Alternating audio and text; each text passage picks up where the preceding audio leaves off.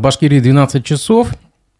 В эфире программа «Аспекты мнений». Микрофона Дмитрий Колпаков, за звукорежиссерским пультом Никита Полянин. Наша трансляция идет в YouTube, Одноклассниках, ВКонтакте. Свои комментарии, вопросы вы можете оставлять в чате к этой трансляции. Наш сегодняшний гость, политехнолог Андрей Потылицын. Здравствуйте, Андрей Сергеевич. Добрый день. У нас в этом году впервые. Да. Поэтому как бы есть много тем, которые, прошедших, которые можем обсудить. Давайте начнем с э, кончины Муртаза Губайдовича Рахимова, первого президента республики. Как вы оцениваете 17-летнее правление э, Рахимова? Давайте плюсы-минусы выведем. Начнем с плюсов, может быть. Неоднократно вообще этот вопрос э, звучал, и мне его задавали. Честно говоря, если начинать Э, как-то там по отраслям идти, здесь там добился, тут не добился, мы далеко уйдем. Э, важнее другое, что вот э, Муртаза Рахимов – это ну, абсолютно плоть от плоти человек своего времени, который никуда его не обгонял, не нагонял и не пытался, скажем так, предвосхитить события, всегда шел в мейнстриме, долгое время удерживался у власти, причем достаточно искусно, хотя примерно за 10 лет до его а, ухода от власти в Башкирии уже были попытки ну, как бы его сместить, заменить э, там, и так далее.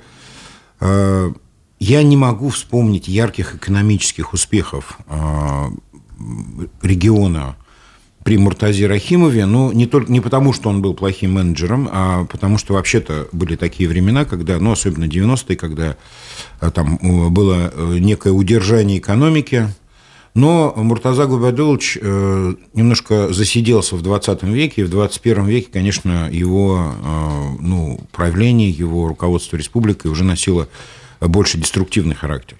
То есть мы можем вспомнить о том, как он достаточно э, жестко подавлял инакомыслие в Башкирии.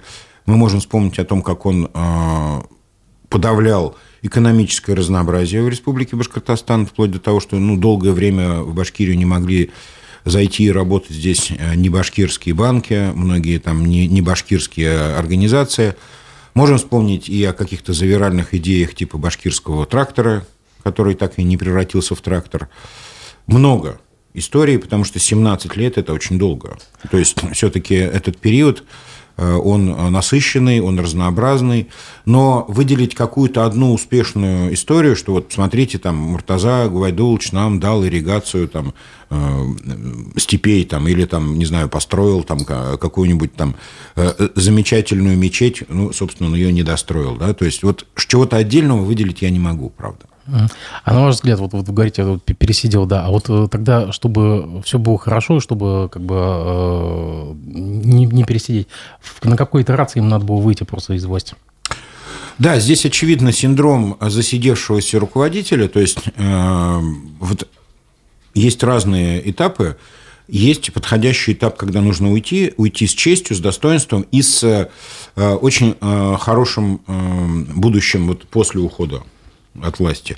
Скажем, для Владимира Путина это был 2008 э, год. То есть самый комфортный год для ухода, для ухода в почет, в вечную славу там, и прочее, прочее. А, не случилось. У Муртаза Губайдуловича, ну, наверное, это был период, начиная с 2000 года. То есть, э, вот начиная с 2000 года все более актуально и актуально становилось, э, что ему нужно уходить. И уже там, к его уходу, к 2010 году, это была уже ну, почти катастрофа, то есть со скандалами, э, финансовыми, значит, коллизиями и прочими-прочими вещами. То есть, э, ну, точную дату я назвать не могу, когда вот ему точно надо было уходить. Ну, может быть, это был 2004 год, может быть, тот же самый 2008 год. Вот как-то так. У нас э, кто был в эфире э, после его смерти, э, некоторые говорят, что дело из Местьева и дело его сына Урала Рахимова поставлено было на паузу до, собственно говоря, до ухода из жизни Муртазы Рахимова. Якобы сейчас это наберет какие-то новые обороты. Вы согласны с, с этим доводом? Нет, не согласен. Не думаю, что... Ну, Изместьев, э, судьба Изместьева вряд ли изменится. Ну, на мой а куда уж дальше? Нет, я имею в виду в лучшую сторону она а. тоже не изменится. А Урала трогать не будут. То есть тут найден баланс э, интересов и договоренностей. По крайней мере, ну, я, я знаю, что Владимир Путин был недоволен тем, что Муртаза Губайдулович провернул всю эту операцию вместе, ну, по согласованию с Дмитрием Медведевым. То есть, и когда э, Путин э, Какую операцию? Какую операцию? Ну, имеется в виду операцию с ТЭКом продажи а. АФК-системе. И когда де Юра Путин вернулся в Кремль, и когда начались проблемы у э, Евтушенкова и вообще вокруг этого всего, Евтушенкова одели в браслетик и отправили на домашний арест, ему четко грозило ну, более что-то суровое, а уже на горизонте имелся пример Ходорковского, э, в этот момент все побежали к Путину, а он сказал, ребята, а вы же не со мной договаривались, вы что? Идите с Дмитрием Анатольевичем разговаривайте. Ну, то есть, я к чему? А, тогда была угроза того, что там Урала Муртазовича начнут выковыривать из Австрии, значит, э, возвращать сюда, выяснять, сколько там денег ушло и так далее. Хотя, на самом деле, выяснять не надо, это абсолютно достоверно известно ну, определенным кругам и определенным службам известно, сколько и как эти деньги выводились. Сейчас я думаю, что баланс найден, и никаких вот этих экстремальных мер предприниматься не будет. Хотя бы потому, что, например, ну, сейчас э, внешнеполитическая обстановка такова, что вряд ли вообще выдадут его оттуда. Хорошо, а фонд Урал продолжит, на ваш взгляд, работу или его раскулачат? Ну, начнем с того, что денег там мало осталось на данный момент. А потом, фонд Урал устроен так э, замысловато, что это не было организацией, которой единолично руководил э, Муртаза Рахимов. То есть, э, ну, конечно, он там имел подавляющее влияние и решающее слово, но там существует некая структура, которая де юра управляет и финансами, и активами, и всеми вещами. А Все будет зависеть от того, а, каким образом они себя поведут. То есть там есть некоторое количество, по-моему, 7 а, управляющих или там соуправляющих, ну, людей, которые принимают решения. Я не могу точно назвать их количество. Насколько они будут сейчас заинтересованы в разделе этих всех, этого всего имущества и этих денег, насколько позволят э, правоохранители произвольно разделить их там и прочее, насколько будет претендовать семья достаточно многочисленная на самом деле, то есть имеется в виду э, там множество родственников, а, таких, скажем, не самых близких, но э, все равно юридических родственников. Собственно, вдова жива, соответственно, ну, есть целый комплекс претендентов, Э, и так далее. То есть с любопытством будем наблюдать за тем, как это будет происходить, потому что ну, многие вещи эти будут известны. То есть что куда пошло. Повторюсь, э, денег и активов э, в распоряжении фонда осталось не так много, как представляется многим обывателям.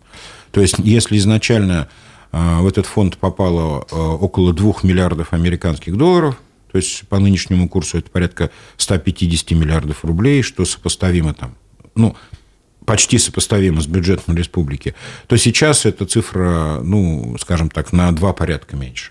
Так они же заявляют, что они живут просто на банковские проценты. Нет, все сложнее, конечно. Фонд э, инвестирует деньги э, в разные предприятия, не всегда удачно. Мы знаем там судьбу Индюшкина, судьбу Еремеля, то есть вот эти вот все вещи, да, э, были достаточно рискованные и не всегда успешные валютные операции, которые проводились фондом. Э, некоторые из них принесли существенные убытки. То есть это не просто сидение на мешке с деньгами и там, извлечение оттуда процентов. Но а, есть какая-то масса денег, есть какая-то масса имущества. Ну, то есть и в том числе и недвижимое имущество, и земельные участки, и определенные предприятия, э, кое-какие забранные за долги. То есть тут очень сложно, на самом деле. То есть имущество фонда, оно многообразно. То есть и, это, и его э, как бы заработки, его поступления от фонда – это не только проценты. Ну, Ржанов тут э, в эфире сказал, что э, вот эти все электоральные технологии 90-х, гонения на оппозицию, расправа как бы с оппонентами, которые якобы у нас тут практиковались в рахимовские времена, а потом позже были переняты как положительный опыт уже федеральным центром. Так ли это? Или там уже сами могли додуматься? Да, существует даже доклад э, одной из э, западных разведок о том, что именно Башкирия была неким полигоном для испытания э, электоральных технологий. Значит, даже в, нем, в этом докладе так и упоминается, что это башкирские избирательные технологии. Ну, может быть, там они по своей наивности топографической, как бы так вот это все назвали. Действительно, некоторые э, концепции, некоторые э, технологии отрабатывались на Башкирии и смотрели, как это будет работать, насколько эффективно, какие есть проблемы, какие есть э, как бы, ну, там, угрозы при применении этих технологий, в том числе речь идет и о всевозможных там фальсификациях на выборах, которые широко практиковались в бытность Муртазы Губайдуловича, ну и, собственно, одним из главных технологов этих процессов был Ради Фаритович Хабиров, который, ну, которого многократно и однопартийцы, например, в том числе в 2008 году в глаза и публично обвиняли в фальсификации выборных процессов. А как ни странно, тогда никакая уголовная ответственность э, его не постигла за это, а это как бы уголовное преступление в Российской Федерации, что тоже является косвенным подтверждением, что это были некие испытания с благоволения там, как бы, федеральных властей, э, как бы, ну вот, то есть, то, я, э, отвечая на ваш вопрос, говорю, что да, Башкирия была полигоном для испытания многих процессов, ну, не только электоральных, например, ННН опробовался на башкирской земле и на башкирском народе, то есть, как бы это вот да. А, пользователь Равиль Харисов, Шимбай, 65 лет, а, спрашивает, первая семья Хабирова с детьми где находится? Приехала ли из страны фашистов? Я вот не знаю. Я вот не знаю, а у него первая, вторая, по-моему, одна ну, семья? Нет, у него две. Э, э, Карина Владимировна, его вторая жена, Э, значит, первая жена Светлана а. с ним в разводе. Э, у него от первой жены двое детей. Но это общеизвестный факт. Мы с вами тут не копаемся ни в чем. Обе дочери и обе живут за границей. Одна в Австрии, другая в Лондоне. Ух ты, я не знал. Ну вот обе, насколько, ну, как минимум одна из них замужем за э, австрийцем, который живет вот в Вене. Это давно известный факт. Э, да, у них есть обширная недвижимость в Москве, э, там на несколько сотен миллионов рублей, как известно. Э, любопытно, что квартира первой жены и квартира второй жены Ради Хабирова находятся в одном доме в Москве. Ну, такое у них это, видимо, отношения хорошие. Это очень, на самом деле, положительный момент. То есть в семье нет скандалов.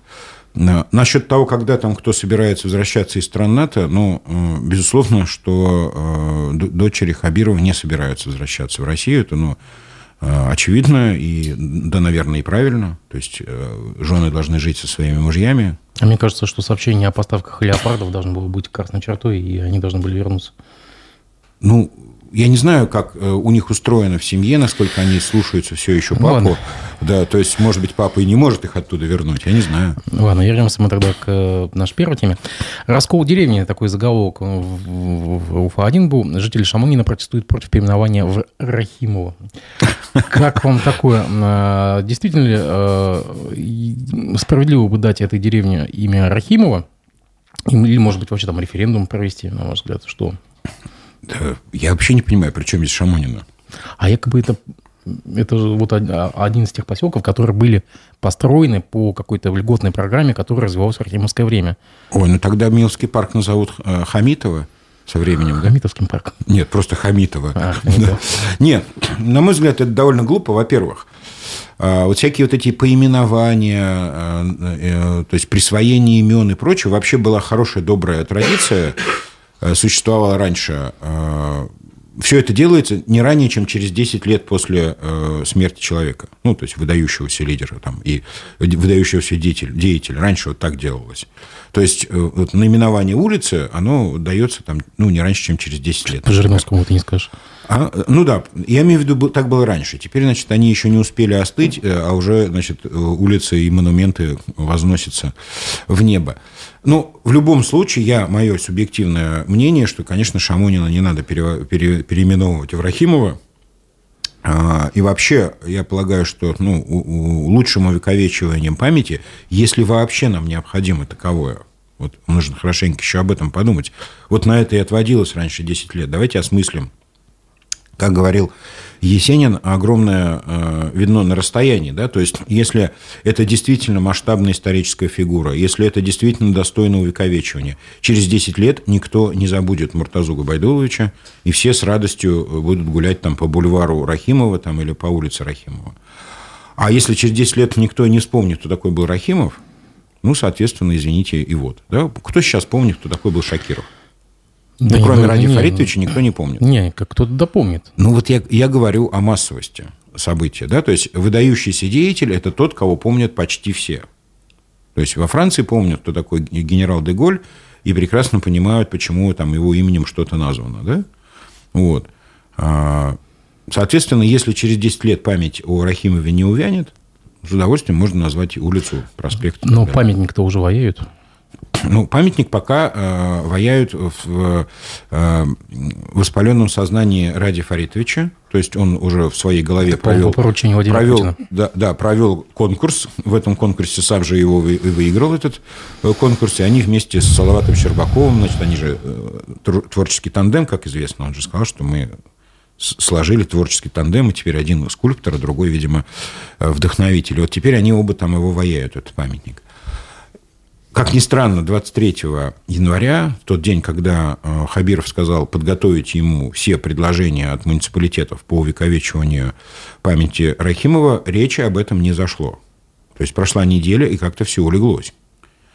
То есть тему памятника не, за- не затронули. Да, я получается. этот момент отметил очень четко про себя, потому что, ну, тогда понятно, когда приезжал Путин, он там что-то там такое упомянул про это, э, у Хабирова сразу же как бы, ну, органы опустились, он начал бегать, значит, э, и давать указания. То есть, ну, у нас, когда Путин что-нибудь скажет, то все должны, значит, это... Так сразу одно это по- появилось интервью в Башинформе с- Щербаковым, где Щербаков описывал, какой будет... Да-да-да. Ну, Щербаков вообще мужчина очень предусмотрительный. То есть, я так предполагаю, э, что у него уже готовы эскизы памятника и Хамитову, и Ха- э, Хабирову, и Путину. Ну, всем-всем-всем, значит, там Путин, и дети, Путин, и э, птички там и так Заготовки. далее. Да, заготовочки имеются, да, то есть, э, и надгробия, и памятники, и монументы, то есть, ассортимент полный. То есть, этот вот а, Нео Церетелли, значит, э, башкирской земли, господин э, Щербаков, конечно, меня восхищает своей предусмотрительностью. Надо понимать, что вот это все вот монументостроение – это очень денежное занятие, на самом деле. То есть, это очень маржинальная штука. То есть, зарабатывать на этом можно очень здорово. То есть, речь идет все-таки о шестизначных цифрах. Потому, конечно, люди стремятся. То есть, ну, а, а смерть э, Муртазы Рахимова, ну, как бы цинично не звучало, ожидаемая в некоторых кругах скульпторов и архитекторов, то есть она, конечно, их там ну, вдохновляла. То есть они уже заготовочки, рисуночки тоже были нарисованы.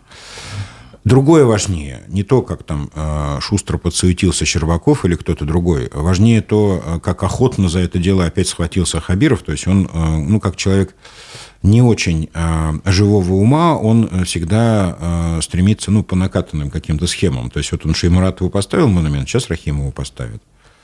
Там, не дай бог, Путину придется ставить монумент, там еще что-нибудь такое, то есть, ну, так долго можно строить монументы, а неплохо было бы начать строить дороги, например. Эко. Пользователь Артур Кинг. э, Про Бабая можно говорить что угодно, но он жил здесь и умер тут, а не уехал в Австрию. Ну, это просто реплика. Ну, понимаем. Ну, да, может быть, и так можно сказать. Э, Вот смотрите, есть э, у нас недостроенная мечеть огромная, просто гигантская, скажем, которая претендовала на, в свое время на какой-то даже рекорд. На ваш взгляд, что с этой мечетью сейчас делать?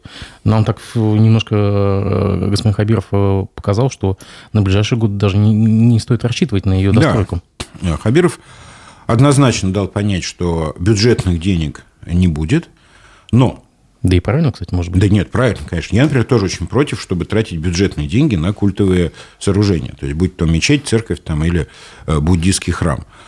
А Это неправильно, это несправедливо, и это не профильное занятие государства. Мы свет, все-таки все еще светское государство. Да? Вот. Тут я с вами соглашусь. Но у Радия Фаритовича несметное количество внебюджетных источников, как он их называет. То есть э, у него есть всякие фонды, фондики и фондища, э, в которых на самом деле, ну, хотя бы формально лежат небюджетные деньги. Их там очень много.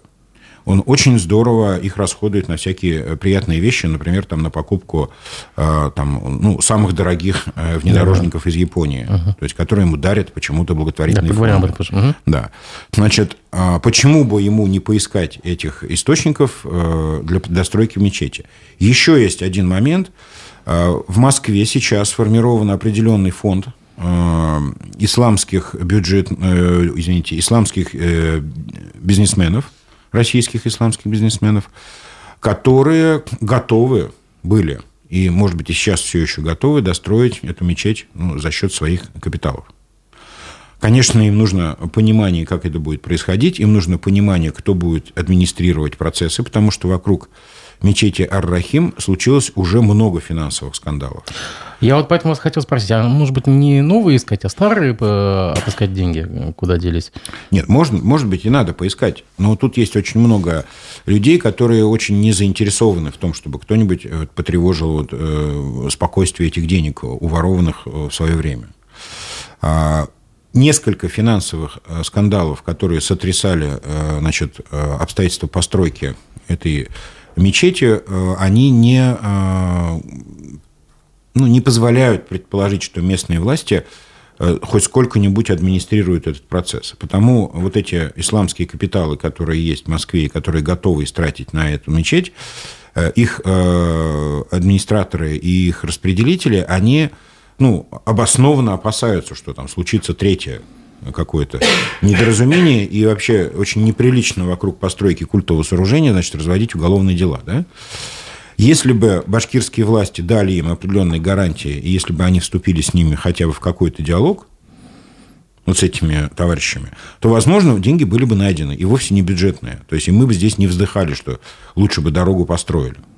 Вот. Но Хабиров э, боится этого, Хабиров не хочет этого. Ну, он э, полагает, что если кто-то придет с деньгами, то он предъявит ему определенные условия. То есть, и, соответственно, он, он отвергает такой, вот такой вариант достраивания этой мечети.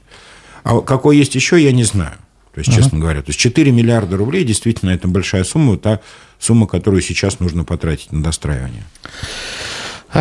Мы с этой темой закрыли. Давайте, э, дорогие слушатели, э, зрители, я прошу вас, пишите комментарии, вопросы задавайте. Э, у нас в гостях Андрей Сергеевич Дорогой, который у нас впервые в этом году в гостях.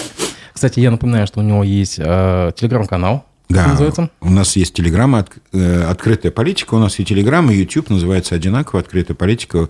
Всех приглашаю подписаться, посмотреть, э, поучаствовать, покомментировать. Андрей Сергеевич, смотрите, у нас за в эти выходные случилось такое ЧП в Черниковке. В Уфе устанавливали обстоятельства смерти мужчины при падении Шимовцовского путепровода. А, якобы э, пожилой человек шел и как-то, может быть, неловко оперся парапет и упал с, на железнодорожные пути, да, якобы чуть ли не там налить составлял 60 сантиметров, сейчас это уже не установить, потому что якобы ее уже убрали. А может ли это отразиться как-то вот на первой зиме а, мэра Мавлиева? Да, я слышал эту прискорбную историю. Действительно, там все с приставкой «якобы». А, якобы очевидцы видели эту наледь, которая действительно была очень высокой. То есть Уровень парапета составляет там порядка 70-80 сантиметров, то есть э, чуть выше пояса человека среднего роста и не позволяет ну, перевалиться через него э, ну, как бы легко, да, то есть, чтобы через него э, свалиться на пути, нужно постараться, да, то есть, подтянуться и перебросить тело. Когда этот уровень изменился там совсем, ну, я не верю, конечно, в налить в 60 сантиметров, ну, да, но да, она да, может быть и 20, много. и 30. Да. Даже когда оно уже 20 сантиметров, это уже э, меняет несколько э, центр тяжести человека. да. И, да, и он может, действительно, подскользнувшись и опершись на этот парапет, туда перевалиться. Но это версия, которую высказывают некие очевидцы и те, кто видел это все. Те же самые э, злые языки говорят, что буквально сразу же после э, инцидента туда прибыли какие-то неотмаркированные рабочие э, с лопатами и уборочной техникой и быстро-быстро срезали всю эту наледь. Это тоже не очень подтверждено пока. Сейчас э, следствие начинается, то есть уголовное дело возбуждено, и, ну, идет, по крайней мере, идет доследственная проверка. Возможно, уголовное дело будет возбуждаться или не возбуждаться там по факту надлежащего, ненадлежащего содержания инженерного сооружения. Теперь отвечая на ваш вопрос, как это скажется на мэрии Мавлиеве, э, отвечаю, никак не скажется. То есть, э, во-первых, э, ну, если бы он приехал туда и начал сниматься на фоне этого Шумовцовского моста, как это было на пожарах, ну, тогда бы можно было сказать, что он там в теме. А он же не приехал сниматься, да ведь? Ничего не сказал. Ну, не было, так, да, не было ничего да. такого, да. Ничего ему не будет, он ни при чем. Это же не он там снег рассыпал. Понимаете, мера ответственности должностных лиц, которые у нас э, ну, в стране устроена достаточно сложно. То есть вот э, недавно у нас в Черниковке э, там лихие ребята украли там что-то полторы тонны каких-то рельсов с какого-то склада, и они уже сидят. А господин Беляев, э, которому вменяют, э, ну, наш министр ЖКХ бывший, да, э, которому вменяют злоупотребление на 90 с лишним миллионов, он целый год под следствиями в тепле дома. Ну, то есть у нас э, критерии ответственности для населения и социально близких властям э, чиновников э, очень разные. Потому, отвечая на ваш вопрос, Мавлиеву ничего не будет. Он ни, никто в его команде, в этой всей команде КВН города Уфы, которая почему-то у нас э, называется администрацией, никто там за это не отвечает. Ну, вообще за снежок у нас отвечает бывший глава Калининского района Кожевников Сергей Петрович, насколько я помню. Да заради бога. Ну, поругают, ну, покричат на закрытом совещании. Это опытный очень коммунальщик. Да, но... да, да, да. Ну, вот он, это чувствуется, что опытный, потому что раз и наледи нет. А правильно ли вообще, что э, как бы такая практика, что э, ну, такой критерий э, успешности каждого мэра – это борьба со снегом? Ну, в нашем городе есть много таких застарелых проблем. Например, у нас нет ливневых канализаций. ЮАОФ их почти нет активно вообще. строил. ЮАОФ да. активно строил. Ну, активно строил, не достроил. Э, не знаю. Не, если бы не шел с Брикс, может быть, много чего было построено. Может быть, да, да, да. Но если бы кобы, и, как говорится, вот, э, если бы у бабушки там что-то было, она была бы дедушкой. Так вот, возвращаясь от Елалова к нынешним временам, у нас в Уфе много таких хронических болезней, да, это ливневая канализация, это неспособность администрации и администрации города и районов убирать снег вовремя. Ну, это есть объективная причина, у них нет техники. У нас на всю Башкирию техники даже меньше, чем по нормативу положено только на Уфу. Вот и все. Да каждый месяц что-то передают и передают. Ой, ой, передают, ну каждый месяц Лешный Ради Фаридович дарит трактор. Ну уж не один. А то и два. Так вот, э, это все смешно. То есть, но, тем не менее, факт остается фактом. У нас на всю Башкирию техники снегоуборочной меньше, чем должно быть в Уфе по нормативам. Вот и все. Я не говорю уже о численности дворников. То есть, а, у нас порядка 16 тысяч а, многоквартирных домов. А, и на эти 16 тысяч многоквартирных домов у нас есть 3,5 тысячи дворников. Делите. Не всегда дворник может эффективно убирать даже один двор, когда сильный снегопад, то есть ему бедному трудно. Даже при наличии малой техники, которой, кстати говоря, у него нет. Но как дворник может убирать 4 двора? А дворы есть некоторые очень большие – ну, то есть это все, вот проблема. Проблема ЖКХ – это важнейшая проблема а, муниципалитетов вообще во всей России, и в том числе Уфе и в Башкирии. Износ инфраструктуры доходит до 90%. Мы это видим по частоте аварий в этом году. И, и э, следующий год будет еще хуже, и дальше будет еще хуже какую-то нерадостную вы картину обрисовали, на самом деле. Кстати, нам по этому поводу тоже в комментариях пишут э, пользователь Марат. Э, вот в чем причина. Это редкие автобусы. 209, 209 и 229 редко ездят, и люди начинают ходить пешком с работы на работу. Ну, может быть, в чем-то вы правы, да, потому что вот даже я по своему инорсу отмечаю, что как-то с автобусами какая-то напряженка стала. Хотя ну, нам... вы все врете. Да. Вы ну... все, и вы, и Марат все врете. Я э, буквально вот э, позавчера слышал о том, что и министр транспорта, и э, глава администрации районов заявляют, что у нас автобусы ходят с интервалом не реже, чем 30 минут. А, это он по поводу Шмидтова и вот этих да, всех да, э, поселков Да, все, а остальное, вы все врете, Марат. Вы не правы, слушайте Ради Фаритовича, он правду вам расскажет. А вот э, что это за ситуация? Почему такой бунт э, в поселках спутников? Что за смена операторов-перевозчиков? Это ну, во многом, во многом это дележ рынка, да. Э, значит, с появлением нового министра э, транспорта и дорожного строительства, э, господина Клебанова, мы понимаем, что ну, у нас есть одна любимая фирма, перевозчик, и мы будем любить теперь только ее. Давайте уж назовем, как называется. Да. Я не помню точно название, вот могу перепутать и обидеть там Э, уважаемых людей, да. Э, ну, она к нам идет, прямо вот как господин Клебанов идет по стране, он там в Перми, по-моему, работал, в Москве работал, значит, в Москве, правда, у него там не очень заладилось, э, что-то там обанкротилось, ну, ладно. Теперь он в Уфу прибыл, и вот за ним прямо следует успех этой компании перевозчика. Угу. Я предсказываю, что сейчас она развернется во всю мощь. То есть она пригород, либо... пригород хочет сейчас забрать под себя? Ну, как в бизнесе, забрать, забрать хотят все, забирают то, что получается. Вот.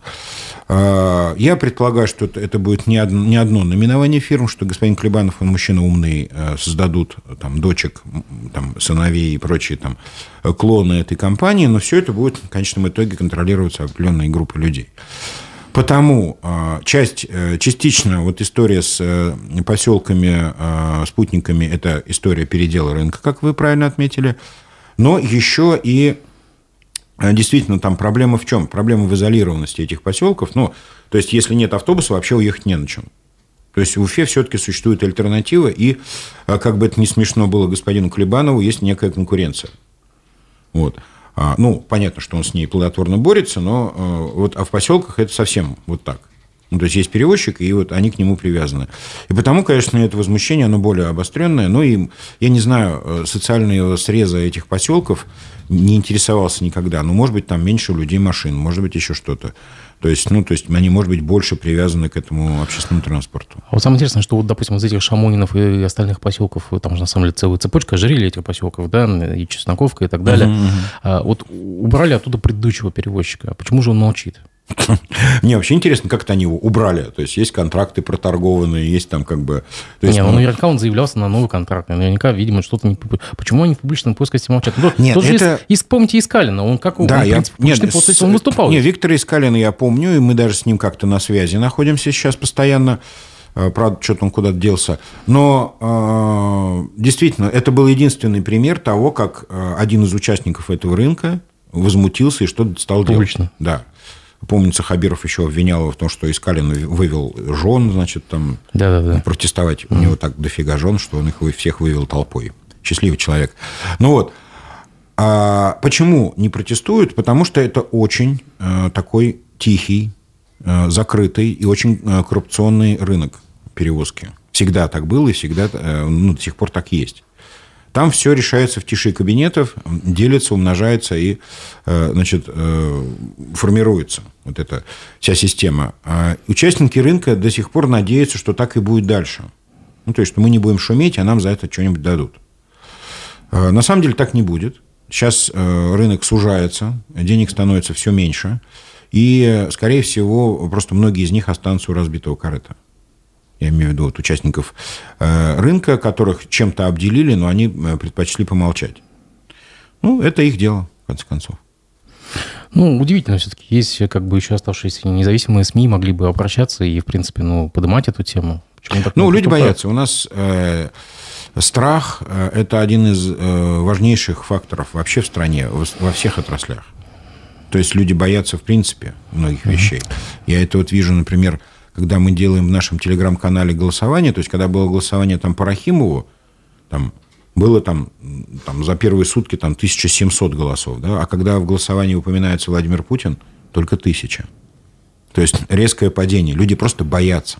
Вот даже, хотя нейтральный вопрос, абсолютно как бы угу. все законно, а голосование анонимное, угу. но люди просто боятся. Это вот, вот страх это сейчас один из важнейших факторов. А на утро в участкового списке всех, всех голосовал. Ну, это вот... Не, это паранойя. Знаете, у меня домработница, она говорит... А, она пользуется, например, самоисчезающими сообщениями в Телеграме, когда мы там с ней переписываемся, когда а. что, что надо купить, там какие вещи, да. То есть вот, вот паранойя иногда доходит до такого уровня. Как вы оцениваете поездку делегации из Башкирии в Минск, договоренности по машиностроению, по, по зубрам? Как, как вам это все? А, ну, я уже комментировал в одном из своих эфиров эту тему. Ну, если вот отвлеченно просто прочитать список э, тех планов и намерений, которые заявлены вот по результатам, вообще это не результаты последней поездки, а вообще по результатам всего сотрудничества с Белоруссией последних времен, ну, хочется всплеснуть руками и закричать, а что же вы раньше-то вообще молчали? Где же была эта чудесная страна раньше, да? Ну, то есть, вот читаешь и не понимаешь, это речь идет о Сингапуре, может быть, там это, э, там, я не знаю, Гамбург или там еще какой-то промышленный, научно-промышленный центр мирового уровня, да, то есть, что такое Беларусь? Там вам и оптика, и станкостроение, и химия, и э, нефтепереработка, и а, автомобили, и электротранспорт, ну, сельхозтехника, дорожная техника, ну, просто чудо, да еще и зубры. Ну, то есть, там есть все. Это прекрасная райская страна, это земля обетованная. Я не понимаю до сих пор, почему мы ну, вот, не сотрудничали раньше с ней-то. Мы же вообще уже тогда давно бы как сыр в масле катались. Ну ладно, вернемся к списку. Список ошеломляет. Ну вот то, что перечислил я, обо всем мы договорились, да? У нас тут еще и кластер станкостроения будет создан белорусами, и автомобили МАЗ мы тут будем собирать, и сельхозтехнику, и дорожную технику, и ну, ну все-все-все вот это в списке э, намерений. А, ну, если правда оно, ну, хотя бы на треть, остается одно только лечь помереть, как пел Высоцкий. То есть, э, хотя бы 30%, если из этого состоится, ну, это будет чудо, это будет прекрасно. Но что-то мне подсказывает, что все это как бы какие-то завиральные идеи вообще. Почему э, Беларусь с такими э, возможностями, таким потенциалом, так развитой промышленностью и экономикой бесконечно побирается? Вся в кредитах. Все время клянчит денег у России. Сейчас вот Лукашенко поехал клянчить деньги в Арабские Эмираты. Почему? То есть тут есть некие противоречия и закрадываются некие подозрения, что не все так здорово и прекрасно. Вот моя оценка ситуации а вот эти вот э, мясомолочные породы зубров, которые... Ну, ну, с зубрами, ну, слушайте, ну, во-первых, мы уже пробовали привозить Башкирию зубров э, в середине 70-х годов. И как не Если я не ошибаюсь, в 76-м или 78 году. Все погибли. Э, не живут они в этом климате. Серьезно? Ну, конечно. Ну, не знаю, вы были в Белорусской пуще? Я, я вот бывал. Там немножко другой климат, и вообще они по-другому привыкли жить. Ладно, это вопрос к зоологам. А, ну, кстати говоря, вот э, это заразная болезнь, э, ну, зуброразведение, видимо, э, Потому, ну, почти. Потому что, например, Муртаза Губайдулович, вот он бредил коровами лимузинских пород. Он привез сюда там то ли 12, то ли 20 этих коров. Они стоили, ну, каждая да, как, да, как Mercedes-Benz. И даже начали писать э, ученые из сельхозинститута по ним диссертацию, но э, коровы умерли раньше, чем ученые успели их сфотографировать. Потому что, ну, вот, ну, надо же понимать условия и как бы э, вот, правила.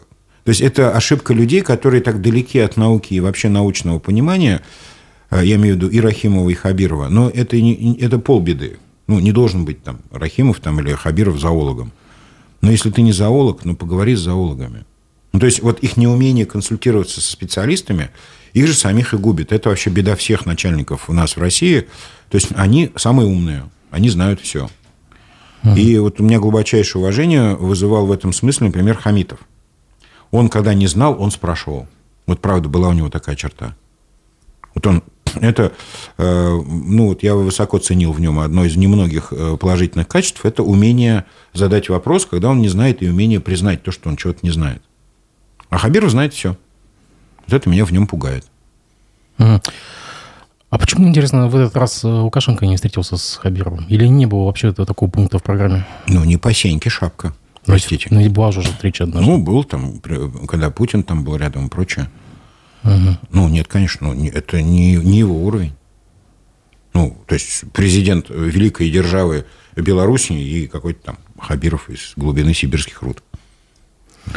Не, ну, просто я помню, что да, достаточно теплая была встреча предыдущая, там, по-моему, ну, побратались, год, полтора и два назад, по-моему. Очень да, хорошо они... Ну, как бы... Не, ну, видите ли, а, тут немножко поменялась ситуация. Вот после всего того, что натворил с нашей несчастной родиной э, Владимир Владимирович Путин последние 11 э, месяцев. После этого Беларусь немножко в другой позиции в отношении России. Если раньше она была нищенка с протянутой рукой, которую мы без конца там какие-то крошки со стола сметали, то сейчас она нам сильно нужнее, чем раньше. Это единственный партнер и союзник. Ну, по крайней мере, вот э, в европейском пространстве. Северную Корею пока не обсуждаем, Иран тоже. Ну, я так понял, что они эту Гойду приветствуют, поэтому как бы... Она им просто выгодна. Она им выгодна, да. Да, просто выгодно, потому что батька, э, этот картофельный фюрер, он как бы, ну, он из всего извлекает деньги. Нас уже, в принципе, сообщество просит вернуться к теме э, внедорожника, который вы недавно здесь затрагивали. Я объясню, в чем дело. Издание «Пруфы» и конкретно Рамиль Рахматов опубликовали буквально накануне большую статью, такое расследование, очень интересно почитать даже, а, что они выкопали. Якобы в автопарке администрации главы появился автомобиль очень дорогой, почти что 11 миллионов, э, Land Cruiser. Хотя есть планка, какая-то планка стоимостью не более, сколько-то должно быть э, стоимость машины. Для главы региона не более 5 миллионов. Да. В общем, нашли эту машину, выяснилось, что машина подарено якобы каким-то фондом. Андрей Сергеевич, что это такое?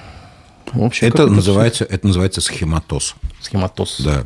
Ну, в, в определенных кругах это называется схематоз. А представляешь, как на английском это будет красиво Да, звучать? в конце должна быть Z. Да. Это очень патриотичный такой термин, и вообще его можно внести в некие эти, в реестр операций финансовых.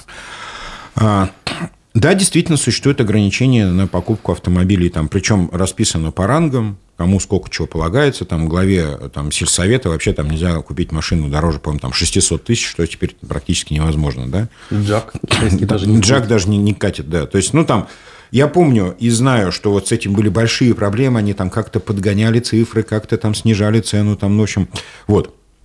Здесь ситуация абсолютно возмутительная. Так как Ради Фаритович пользуется только предметами обихода транспорта и одежды уровня luxury плюс, то есть, то есть это абсолютный верх а, ценовых а, планок, то есть костюмы, обувь, верхняя одежда, автомобили, мебель, продукты питания, все на уровне, как бы, ну, то есть выше не бывает. Это самое дорогое, что только существует в мире. Соответственно, автомобиль тоже. Ну, не дошло до Майбахов, потому что, ну, как-то уж совсем а, будет неприлично. А разве у Хамитова не было? У Хамитова не было Майбаха, у него был приличный Мерседес, который он купил Башспирт. Mm-hmm. Майбах у нас есть у э, парочки строителей в Уфе. Да, и два Майбаха есть у двух строителей. Ну, что, собственно, и полагается. Вот. Так вот, стала проблема. Ради Фаритовичу понадобился новый э, Land Cruiser 300 последней модели – Естественно, с хорошим салоном, э, добротной вентиляцией, музыкой, э, колесами и прочим-прочим всеми атрибутами. А цена этого автомобиля даже не 11 миллионов. То есть некоторые эксперты э, оценивают вот автомобиль, на котором перемещается Хабиров, 14-15 миллионов рублей. Значит, с номерком 300. Увидите на улице, помашите ручкой. Значит, как купить? Существует запрет. Ну, вот, то есть существует вот эта табличка, где, где прописано вот этому стоку, вот этому стоку, вот главе региона. Если я не ошибаюсь, то 5 миллионов. Там, поправьте меня, кто там ближе к интернету, посмотрите. Но все равно эта сумма совсем никак не, ну, на нее никак крузак не купишь вообще. Ну, ни за что. И тем не менее, крузак появляется в транспортном управлении главы администрации э, Республики Башкортостан. А, появляется, и Ради Фаридович на нем начинает с удовольствием ездить. Я аплодирую стоя Рамилю Рахматову, который действительно очень добротно расследовал эту историю. А, они провели, они, во-первых, выяснили, кому принадлежит автомобиль, задали вопрос а, руководителю транспортного управления, а, значит, главы администрации. И даже собранный материал отправили в прокуратуру? Да, а нет, они спросили, значит, чей это автомобиль? Чувак, значит, э, заюлил, значит, стал э, запинаться и кашлять, и стал объяснять, что это не их автомобиль, он находится в управлении. Сразу же вопрос. Что, в чем дело? Почему э, государственное казенное учреждение принимает в управление чьи-то чужие автомобили и перевозит на них э, тело драгоценного руководителя республики? Непонятно. Дальше Рамиль стал копаться, стал выяснять. Он выяснил, кому принадлежит автомобиль. Автомобиль принадлежал, ну, на тот момент, как утверждает Рамиль, некому благотворительному фонду. Рамиль пошел дальше. Он стал выяснять, что же это за благотворительный фонд, каковы обороты, объемы его э, деятельности и так далее. Кстати говоря, объемы деятельности весьма скромные на фоне стоимости этого крузака. То есть там за год 88 миллионов. Рамиль пошел дальше. Он стал искать, кто же э, жертвователь, кто благотворитель, кому кто дает эти деньги. То есть, а там, э, ну, обычная благотворительность, там помощь э, погорельцам на сумму, кстати говоря, равную стоимости этого крузака. Вот ровно один в один. Сколько погорельцам, столько на крузак пошло. Рамиль даже смог поговорить с директором э, этого фонда, госпожой Терегуловой, которая, заикаясь, э, тут же потеряла память, стала говорить, а я не помню. Вот представляете, жизнь э, обычно, обыкновенного, вчера еще абсолютно, ну, на мой взгляд, человека нищего, госпожа Терегулова вот еще совсем недавно была никто, и вдруг получила сначала грантик президентский, потом еще что-то, и потом, значит, бац-бац-бац, у нее сложился этот фондик. Так вот, человек просто не помнит, что он покупал автомобиль стоимостью там, 14-15 миллионов рублей. Вы можете себе такое представить? Ну, мало кто из людей очень состоятельных о такой покупке забудет. А госпожа Терегулова забыла. Не помню, говорит, покупала, не покупала, фигня какая-то. Подумаешь, крузак. А тем более она не помнит, куда он делся. Ну, то есть купила, ну и где-то завалялся. Может, во дворе стоит, снегом занесло, да? Бывает же с людьми. Ну, давайте теперь э, поговорим о другом. Я сейчас э, осмелюсь как бы и возьму немножко инициативу, задам один вопрос вам и нашим зрителям. А как с вот, морально-этической точки зрения все это выглядит? Сейчас они будут юлить, крутить, вертеть. Я уверен, что они открутятся и отвертятся То с этой машиной. Правовых последствий не будет? Да не будет никаких правовых uh-huh. последствий. Ну, дала госпожа Терегулова, купила автомобиль, имеет право, дала покататься Хабирову. Это не преступление. А он теперь катается на этом крузаке. И говорит ей спасибо, может, каждый день ей смс с утра отправляет. Спасибо, говорит, госпожа Терегулова, тебе за это ну, четкая, чет, четкая тачка, отлично, еду домой. Вот, смотрите, э, морально-этический аспект вот этого всего. Республика собирает пустые банки, там, под предводительством глав э, районов, чтобы там делать какие-то там окопные свечи, чтобы помогать фронту.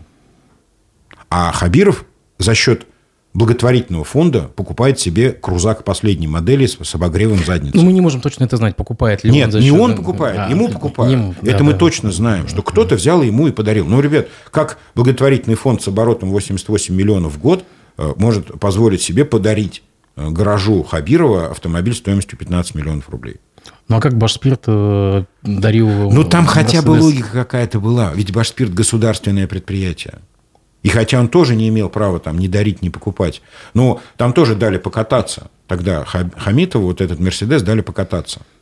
Ну, то есть он был куплен Башспиртом, и как-то вот, вот, как вот дали покататься. Но здесь же совсем безобразие. Это же, ну, это цинизм такого 80-го уровня, в том смысле, что а, с одной стороны, значит, Хабиров, срывая с головы шапку, значит, кричит о том, что там будем все для фронта, все для победы, там наша главная задача поддержать там и семьи э, мобилизованных там и добровольцев и тра-та-та, и везем с собой кота, и едет там в эти нищие деревни хранить этих убиенных. И едет он на э, крузаке, который куплен на деньги благотворительного фонда. Ну, а на чем он должен был ехать, вас, вас просят? Что на, должен... тот, на том автомобиле, которым ему позволяется купить по условиям, которые государство прописало. Ну, вы же сейчас сами сказали, на эти деньги даже сейчас Джак не купишь. Пускай ездит на УАЗике. А что? Попа золотая, что ли? В чем проблема? Нет, вот это его пристрастие к, к, этому, к этому люксовому существованию, которое он, ну, обладает он им сам изначально, то есть с 19 года, как он сюда прибыл, он сразу дал понять, что жить он будет здесь как, э, ну, такой средней руки и, и, эмиратский шейх. Так, так и живет собственно. Но э, ситуация изменилась, обстоятельства изменились. Люди беднеют, у нас 25% э, населения республики бедные, официально признаны бедными. А этот, значит, ездит на крузаке 300, который ему не положен, как выяснилось. Вот что самое главное. Ему не полагается такой автомобиль. Не по сеньке шапка. Нас тут спрашивают э, читатели, согласны ли вы с мнением, что активность Хабирова в Z-повестке продиктована недостаточными успехами во внутренней политике и экономике? Абсолютно точно. То есть абсолютно точная формулировка. То есть человек, понимая, что никаких успехов он здесь достичь не может, что по пятам уже идут правоохранители, что, значит, там то и дело хватают там его э, крупных и мелких, э, значит, соратников – понятно, вот это вот участие в этой всей Z-повестке, как вот было сказано нашим комментаторам, это некая охранительная грамота.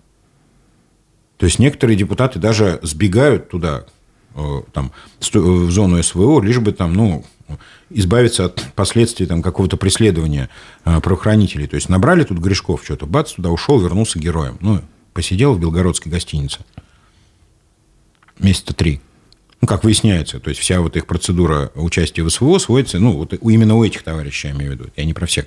Говорю, мобилизованных э, в гостинице не селят. Вот этих вот добровольцев-депутатов. Некоторые из них замечены в белгородских гостиницах, они там сидят, э, проводят там время какое-то, возвращаются там, и все.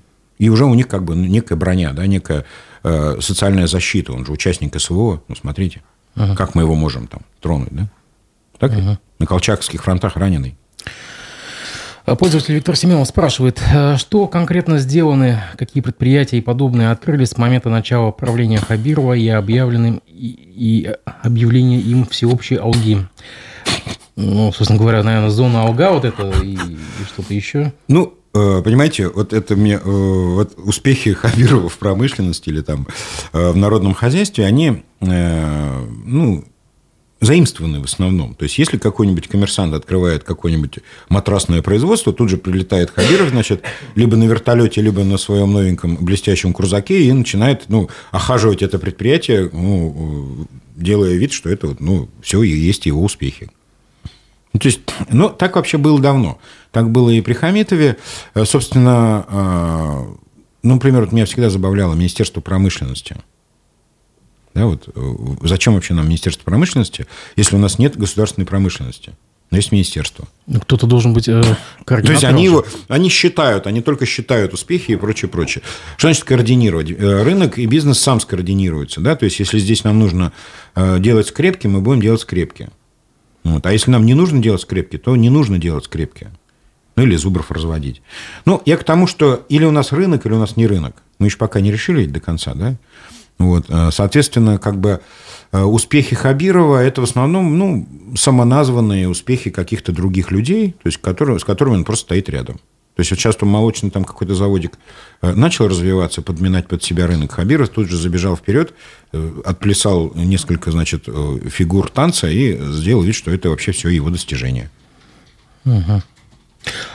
Вот смотрите, у нас э, движение Стоп Башартес подало уведомление о проведении митинга в Уфе. Снова поднимается, традиционно для зимы поднимается вопрос э, высоких счетов за отопление.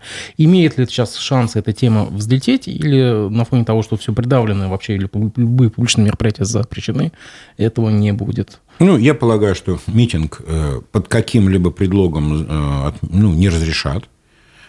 А, предлогов масса, выбор большой. То есть Митинг, есть, митинга не будет. Ну, сход граждан, по-моему, э, Сход граждан тоже фигура странная, э, как бы форма... То есть, у нас даже одиночные пикеты уже не, не работают, потому что человека сразу же забирают там на опознание, на, на распознание, на выяснение. Там, ну, то есть, вот он 20-30 минут стоит, его э, берут и очень настойчиво увозят. Вот. Это одиночный пикет, который ну, по нынешнему закону не требует вообще никакого согласования и может проходить э, ну, практически в любом месте, там, за исключением там, близости к органам госвласти там, ближе 50 метров. Вот. То есть митинг точно не состоится. Ну, важнее другое. Э, насколько состоится недовольство и насколько оно будет э, острым и выразится ли оно в какие-то действия, я имею в виду те счета, которые вот сейчас люди получат за январь. То есть это, да, вот это будет грабеж 80 уровня, то есть как бы э, то, что, ну, там сейчас уже некоторым приходят эти платежки. Я, правда, не понимаю, как они могут прийти за январь, январь еще не прошел. Ну, видимо, умеет ваш РТС так писать. А, ну, я думаю, что это будет ошеломительным э, эффектом для жителей, потому что э, стремительное обнищание населения, то есть вот те деньги, которые выкачивают продуктовые магазины из людей, и цены растут стремительно, то есть уже самые дешевые макароны стоят 80 рублей. То есть те, которые там недавно еще стоили 25 и 30, они уже стоят 80. То есть у людей все больше и больше денег уходит на продукты питания, там уже не говоря о каких-то других нуждах. И зачастую э, ситуация становится такой, что не, нечем заплатить за ЖКХ. Более 2 миллиардов рублей у нас задолженность э, по ЖКХ по республике населения. Mm-hmm. То есть это, это большая сумма, и она будет только расти. Mm-hmm. Вот когда это стрельнет, неважно, стрельнет это митингом там, или бунтом, или, я не знаю, там, э, самосожжениями, что, что будет, я не знаю, но что-то будет вот на эту тему.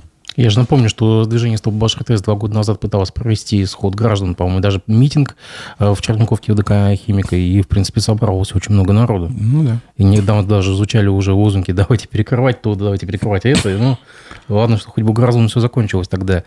А между тем движение э, «Дворы наши» обратилось к Владимиру Путину с просьбой сохранить лес в рекреационной зоне. Ну, под рекреационной зоной полагается традиционно парк имени Гафурии. Э, там некая строительная компания, не будем называть, она нам неизвестна, якобы начала освоение площадки в, вблизи бывшей РТПЦ «Алтай». Э, РКБЦ. РТПЦ «Алтай» – это телебашня. А, стоп, телебашня? Да, да, да, ну, где радиостанция раньше была. А, все, я понял. Это где вот Серебряный дождь был раньше, да? Вот да, да, да, да, да. А, в этой близи там начинается якобы строительство. И мы помним историю, когда один владелец одной влиятельной строительной компании даже выступал пару лет назад с призывом не давить местный бизнес, помните? Как так? Почему все изменилось? Почему да, сейчас э, дан застройщикам зеленый свет, и бытует мнение, что, в принципе, уже согласны на все, лишь бы только не останавливать, не сдерживать темпы строительства. Все. Да, есть такой мотив. Во-первых, э, Хабиров уже заявил о том, что мы тут поставим рекорд, а рекорд надо ставить чем-то. А население снижают темпы индивидуального строительства, ну, потому что нет денег. Вся надежда на как бы многоквартирные дома. Хотя э, у нас пропорция между многоквартирными домами и ИЖС в, в общей массе строительства в общем, вовсе не в пользу многоквартирных домов. То есть у нас строится больше ИЖС. Это первое, что да, да, Хабиров сейчас будет потворствовать э, застройщикам. Второе, что Хабиров будет потворствовать только своим застройщикам. То есть те, кто вот по беспределу начинают как-то вот так строить, ну, я не говорю вот про эту конкретную компанию, вообще имею в виду, когда идут какие-то нарушения, еще что-то, то это сразу, будьте уверены, это э, люди ради Фаритовича. А, то, что они бессовестным образом, многие из них вторгаются в зеленые массивы Уфы, это печально. Вот проедьте по Менделеева, посмотрите с правой стороны перед трамплином, что стало. Раньше был лес, раньше была там зеленая а, полоса, которая между рекой и э, Менделеева все, там уже вот а, все построено. А, много примеров. Ну, вандализм э, присущ вот этим вот э, людям. Я, у меня есть такая теория, что вот, смотрите, у нас в управлении и республикой, и городом вообще нет уфимцев. То есть у нас третий мэр не уфимец. Им Уфа недорогая, она им не нужна. И они жить здесь не собираются, ни они, ни их дети. Ни, ни Греков, ни Мустафин, ни, а тем более вот этот вот мальчик на самокате, который нынче у нас считается мэром Уфы, а, они все не уфимцы. Они не понимают, что такое парк Гафурии, они в него не ходили детьми, они не знают, что это такое, они не знают, что такое цирк, они, ну, вернее, знают, но только не, не, не, в, хорошем смысле слова. Вот. То есть, ну, ну что вот этот наш нынешний полумэр может знать про Уфу? Ну, он в Казани больше жил, дольше жил, чем в Уфе. В Нефтекамске в своем вот этом несчастном. Ну, они же там в барабаны бьют от радости в Нефтекамске, что он уехал. Это же говорит о чем-то. Ну, мы не знаем, бьют, не бьют, но... Ну, я иначе. знаю, бьют. В любом случае, давайте мы немножко федеральную повестку на финише затронем. Э, депутатов Госдумы освободили, они сами освободились от необходимости э, заполнять ежегодные декларации о доходах и имуществе. А как-то это с, так, с таким странным предлогом, то, что вроде как лень. Лень, да, конечно. Да. А скажите, а местные наши депутаты Госсобрания не захотят ли себе такой же привилегии? Конечно, захотят. А им что, не лень, что ли? Ну, им всем лень. Ну, и вообще нечего челяди заглядывать в карманы э, господ. Ну, как нет, когда еще такое было, что, значит, ну, вельможный князь, значит, а э, тут под, подбегает к нему какой-то там э, трубочист и говорит, ну-ка расскажи, сколько у тебя денег, жен, там, домов, ботинок там и э, лошадей. Ну, где такое видано было? Ну, хоть одну нормальную феодальную страну назовите, где так было. Нигде так не было. Есть ли шансы в Конституционном суде оспорить э, такую норму? Ведь все-таки... Нету. Нет. Конечно, нет. Но это же, ну, как сказать, Конституционный суд, он, он тоже социально близок же э, российской власти. Ну, как он может такое кощунство допустить? Угу. Я считаю, вообще не надо ничего про них, про их жизнь рассказывать, засекретить. И вообще даже в паспортах им нужно писать цифры, а не, а не имена. А какой смысл это делать сейчас, когда, в принципе, никого уже из активистов таких в стране не осталось, кто бы мог об этом рассказать? Если раньше даже целые митинги собирались там, ну, вспомните все эти расследования, а, то сейчас, собственно говоря, этой активности нет, вот этого эвента. Потому что это страх перед будущим. У них есть инстинктивное понимание, что однажды кто-нибудь э, прикладом начнет выбивать дверь в их э, домах. То есть и потому у них есть потребность э, ну, прятаться, скрывать. Это действительно это, это вот инстинктивная боязнь перспективы. То есть сейчас у них все хорошо, да, нет, у нас нет Навального, у нас нет вообще каких-либо сил, которые могут там что-то их, о чем-то их спросить, там, а, там, проверить на достоверность их диссертацию, там, а, проверить э, ну, как бы их счета, там, наличие автомобилей, там, прочих там, благ, домов и так далее. Но у них есть инстинктивное такое историческое реликтовое понимание, что однажды кто-то постучится в их дверь. Не знаем, как оно будет в будущем. А, даже страшно. Да и слава богу. Страшно, страшно даже подумать об этом и загадывать, да. Я благодарю вас за то, что вы нашли время и пришли. Мы будем вас ждать и дальше. Я думаю, что мы скоро с вами увидимся. Спасибо вам большое. Спасибо. Спасибо. Всего доброго. До свидания.